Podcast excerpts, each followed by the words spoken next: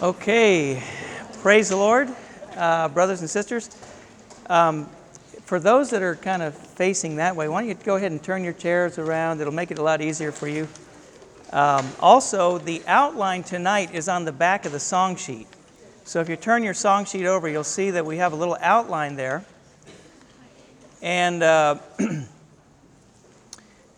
this topic is called the mingled spirit. It may be a brand new topic to many of you. To others, it might be a very familiar topic. And so, for you, if it's familiar, uh, Jared, if it's familiar, you know what? It's going to be an exercise tonight uh, to keep it fresh, right? Uh, to see something fresh and new and enjoyable. Um, so, uh, another thing that we want to do tonight is uh, just have you take some notes as we're going through it. I'll take about 20 to 25 minutes. And then we want to pair up in two groups of twos just to practice speaking this outline to one another, just in a very brief way, uh, because you'll see as we get into it, this outline, the points on this outline, are uh, very crucial points. They're very base, basic and fundamental points.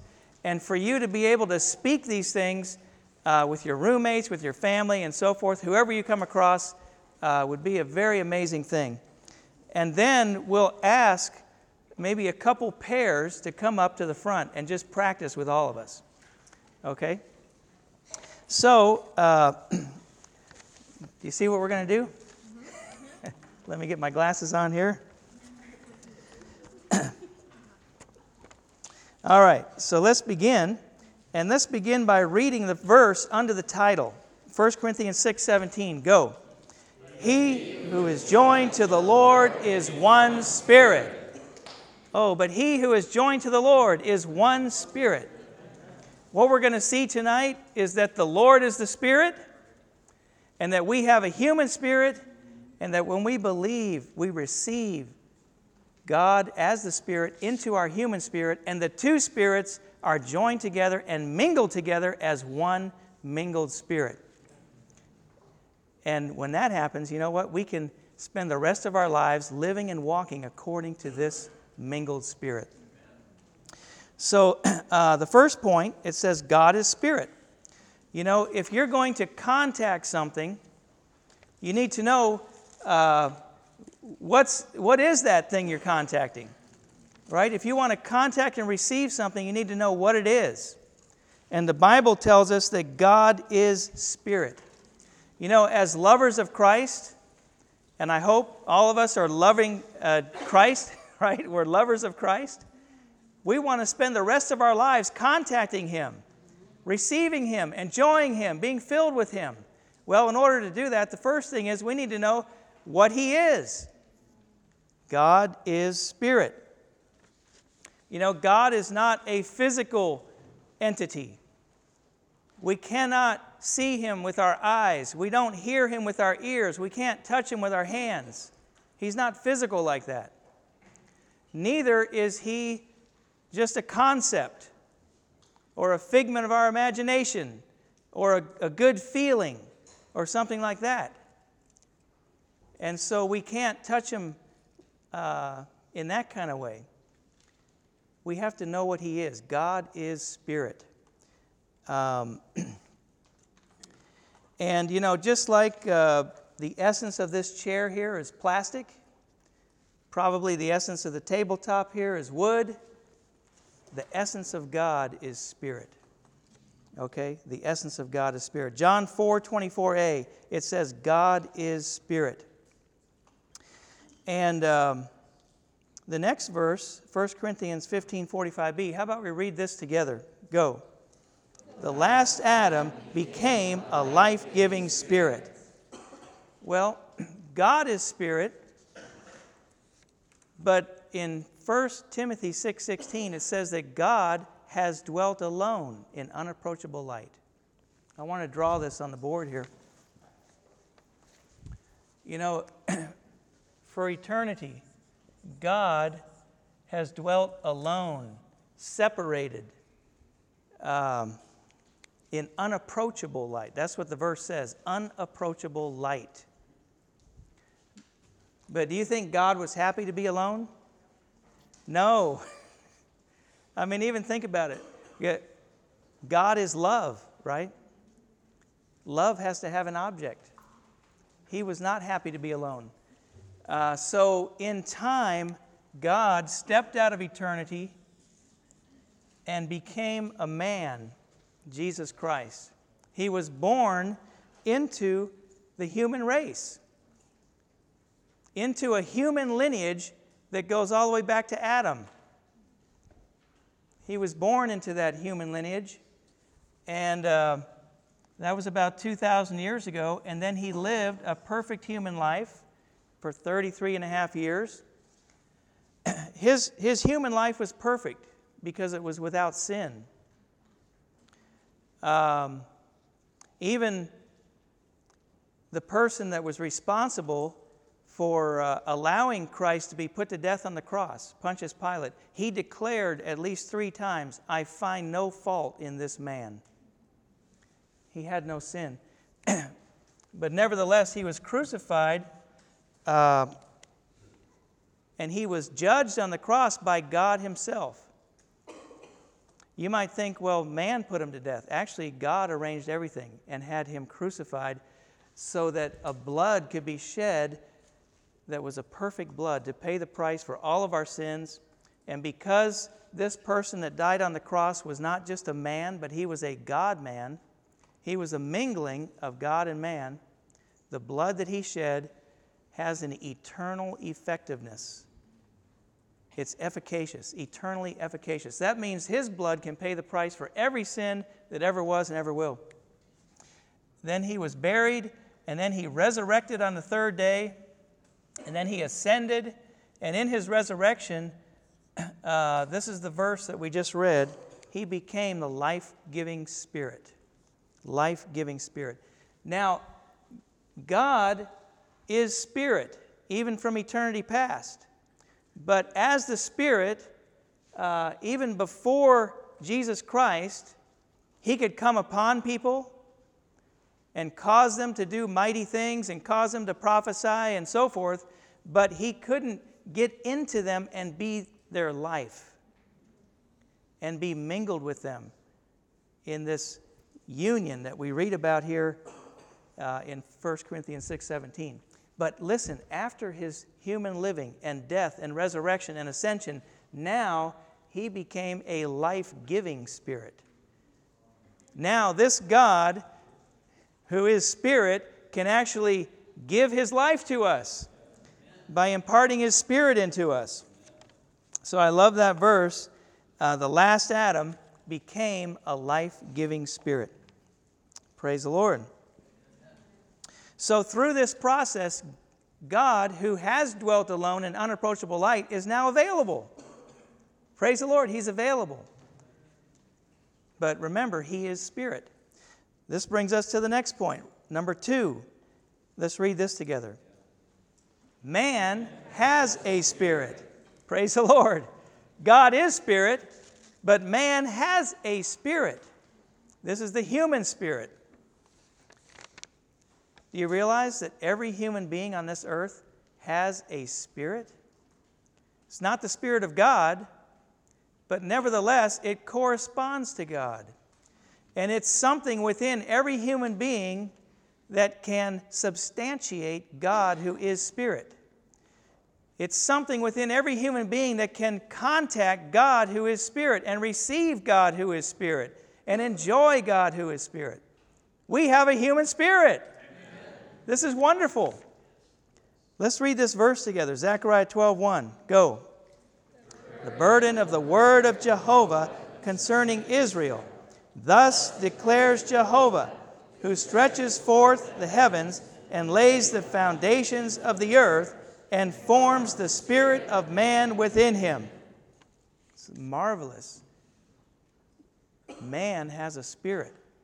And this spirit of man is on the same level as the universe, right? And, and the earth.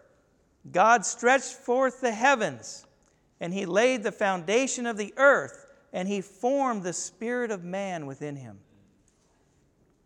It's so interesting. It doesn't even say he created man, it says he formed the spirit of man within him. That shows that uh, there's something more important to man than just uh, his body and his physical entity and so forth.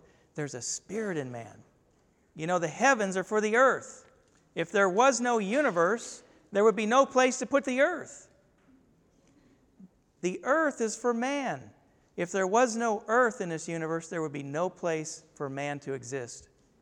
Man cannot exist on the moon, man cannot exist on Mars or on Pluto, but the earth is just perfect. It's the right distance from the sun, the temperature is just right. Um, the atmosphere, the air that we breathe, the water, everything on this planet is perfect so that man could exist. But man cannot exist just for himself. That would be vanity. Vanity of vanities. Man has a spirit because man was made for God. Man was made, when I, when I say man, I'm talking about all of us, brothers, sisters. We're all mankind, right? Descended from Adam. We were created in the image and likeness of God with a spirit so that we could contact God and receive God and enjoy God. And this human spirit is different than the soul. You know, I know some people think that the spirit and soul are about the same thing, but the Bible is very clear that the spirit of man is different than the human soul. And you can write these verses down. 1 Thessalonians 5:23 it says, May your spirit and soul and body be preserved complete. You see, three distinct parts a spirit and soul and body. And if that's not clear enough for you, write down Hebrews 4:12. In Hebrews 4:12 it says that the word of God is sharper than any two-edged sword and able to divide the soul from the spirit if the soul can be divided from the spirit, that proves that the soul and spirit are two different things, right? Yes, we have a soul with a mind, emotion, and will. That's our psychological part. Uh, and God needs our soul. He needs to spread into our soul that he, so that He can express His person through our soul. But it's our spirit that can receive God and substantiate God and be mingled with God. Uh, and by the way, I didn't complete this diagram. After he ascended, then he, as the life giving spirit, was poured out uh, upon all flesh. And he came right inside the deepest part of our being, which is our human spirit, the moment we repented and believed. Praise the Lord. And that's the next point. Let's read number three together. At regeneration, the two spirits become one mingled spirit. Become one mingled spirit. Now, this word mingled um, is actually a biblical word uh, used in Leviticus chapter 2, verse 4, and a couple other places in Leviticus in reference to the meal offering. Now, keep in mind that all the, all the offerings in the Old Testament are pictures of Christ. They're types of Christ. Christ is the real sin offering. Christ is the real burnt offering. Christ is the real trespass offering. He's the real peace offering. He's also the real meal offering. And with the meal offering, it says it was to be fine flour mingled with oil. And we know all over the scriptures in the Old, Old and New Testament, oil, especially olive oil, signifies the Spirit of God, which points to Christ's divinity. He was conceived of the Holy Spirit, right? But the fine flour signifies Christ's humanity. He has a very fine, uplifted humanity. And when the oil and the flour are mingled together, this signifies that Jesus Christ is a mingling of God and man. He's not half God and half man, but he's the mingling of God and man. And mingling means that two substances are blended together in such a way that they don't produce a third substance, but each of the two substances is still distinguishable. His humanity and his divinity were still distinguishable, even though they were mingled together in the person of Jesus Christ.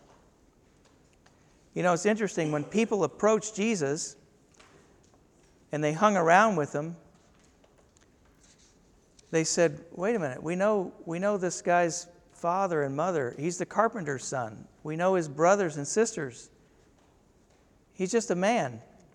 But whoa, where did he learn those things? We never heard a man speak like this before.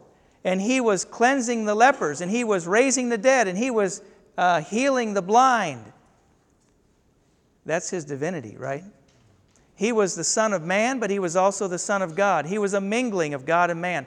Now, this God man went through the process of death and resurrection and ascension and descension being poured out upon all flesh, and now he comes into us the moment we repent and believe, and the Spirit comes into our human spirit, and the two spirits get mingled together as one mingled spirit.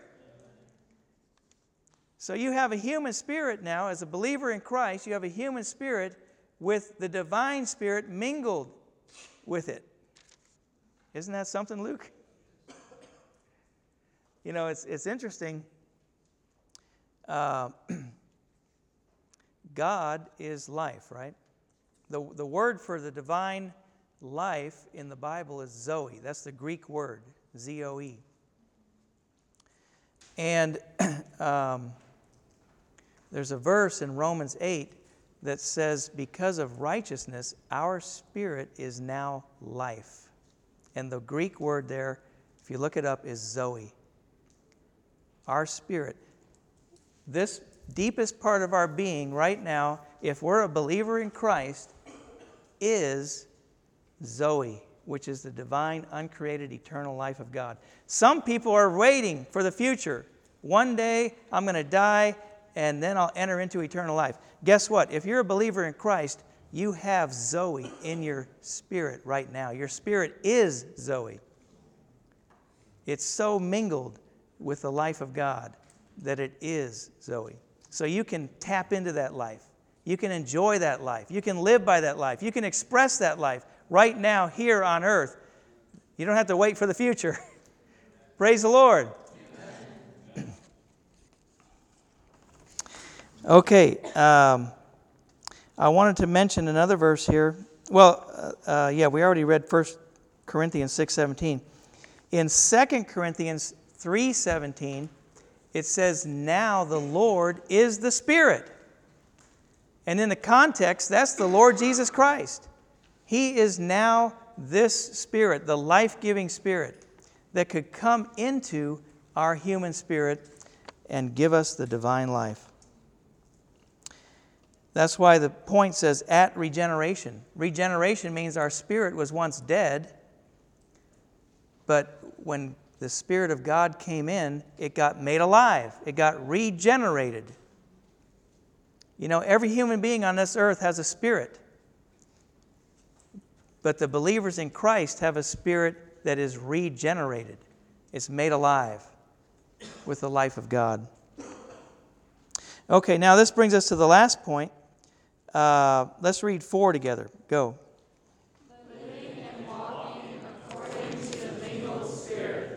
So, um, this word um, spirit here at the end of that verse, according to the Spirit, in this particular verse and a number of verses in the New Testament, it's very difficult for Bible translators to translate it because they don't know is it referring to the Holy Spirit? The divine spirit or is it referring to the human spirit? Because if it's the divine spirit, it should be capitalized. If it's the human spirit, it's lowercase. And I believe uh, in Greek, there's, there's no lowercase, right? Everything's in uppercase. Is that right? Who's Kyle? Yeah, original Greek New Testament, all uppercase. All uppercase. So how are you going to translate it into English? a capital S spirit or a little s spirit? Is it the divine spirit or is it the human spirit? Well, the reason it's difficult is because for a believer in Christ, the two spirits have now become one mingled spirit, right? He who is joined to the Lord is one spirit. 1 Corinthians 6:17. Um, another thing I wanted to mention here is, um, oh, you know, I'm talking about the verse that ends in spirit. We didn't even read it yet. Let's read Romans 8 4 together. Go. That the righteous requirement of the law might be fulfilled in us, who do not walk according to the flesh, but according to the Spirit. That spirit there is, is the one that's difficult to translate because it's, it's the mingled spirit. And uh, another word I want you to circle or underline is the word walk in that sentence. It says, Who do not walk according to the flesh, but according to the Spirit. This word walk refers to our daily living, all the things we would do in our daily life, whether it's uh, interacting with other people, um, washing the dishes, going to your job or school, driving your car, going shopping, all the things that we do in our daily life. This is our daily walk. And we want to be those who have a walk that's according to the Spirit. And, uh, you know, oftentimes the Lord in our spirit says one word no. You're about to lay on your horn on your car because somebody just cut you off, and the Lord in your spirit says no. Why are you going to do that? That's not going to express me. And as the Lord begins to speak, if we follow his speaking, if we have a living that's and a walk that's according to this mingled spirit, probably we'll just say, Amen, Lord. and you know what? Christ just got expressed a little bit right there on I 35. Um, maybe you're about to uh, share your opinion with your roommate about something. And you know it's going to stir, it's just going to push the right buttons. It's going to stir up that person to get a reaction out of them.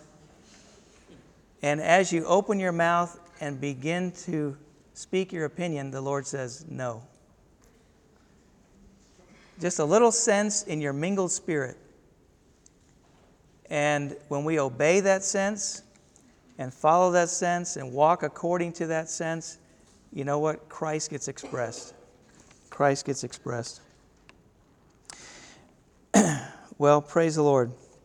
Uh, so, this outline is very simple, it's very short. It's just four points. And there's a key verse for each point. And we just want to pair up and practice speaking, right? We want to talk about the mingled spirit. First of all, God is spirit. What verse? John 4 24. God is spirit. Uh, secondly, man has a spirit. Zechariah 12:1 God stretched forth the heavens, he laid the foundation of the earth, and he formed the spirit of man within him. Amen. We have a spirit. We have a God receiver. Hallelujah. Thirdly, at regeneration, the two spirits become one mingled spirit. 1 Corinthians 6:17, but he who is joined to the Lord is one spirit. And then fourthly, we need to live and walk according to the mingled spirit. And then we could maybe try to remember Romans 8 4, right? That the righteous requirement of the law might be fulfilled in us who do not walk according to the flesh, but according to the Spirit. So, anyways, uh, just pair up for a few minutes, practice with one another. Uh, if, you ha- if you can, try to remember some of these verses. But even if you can't remember the verses, maybe you can remember the verse reference. But definitely speak the four points to one another. We want you to get constituted uh, with the Word of God and with this basic truth, and then we'll call up a couple pairs uh, to try and practice uh, with all of us. Okay? Go ahead.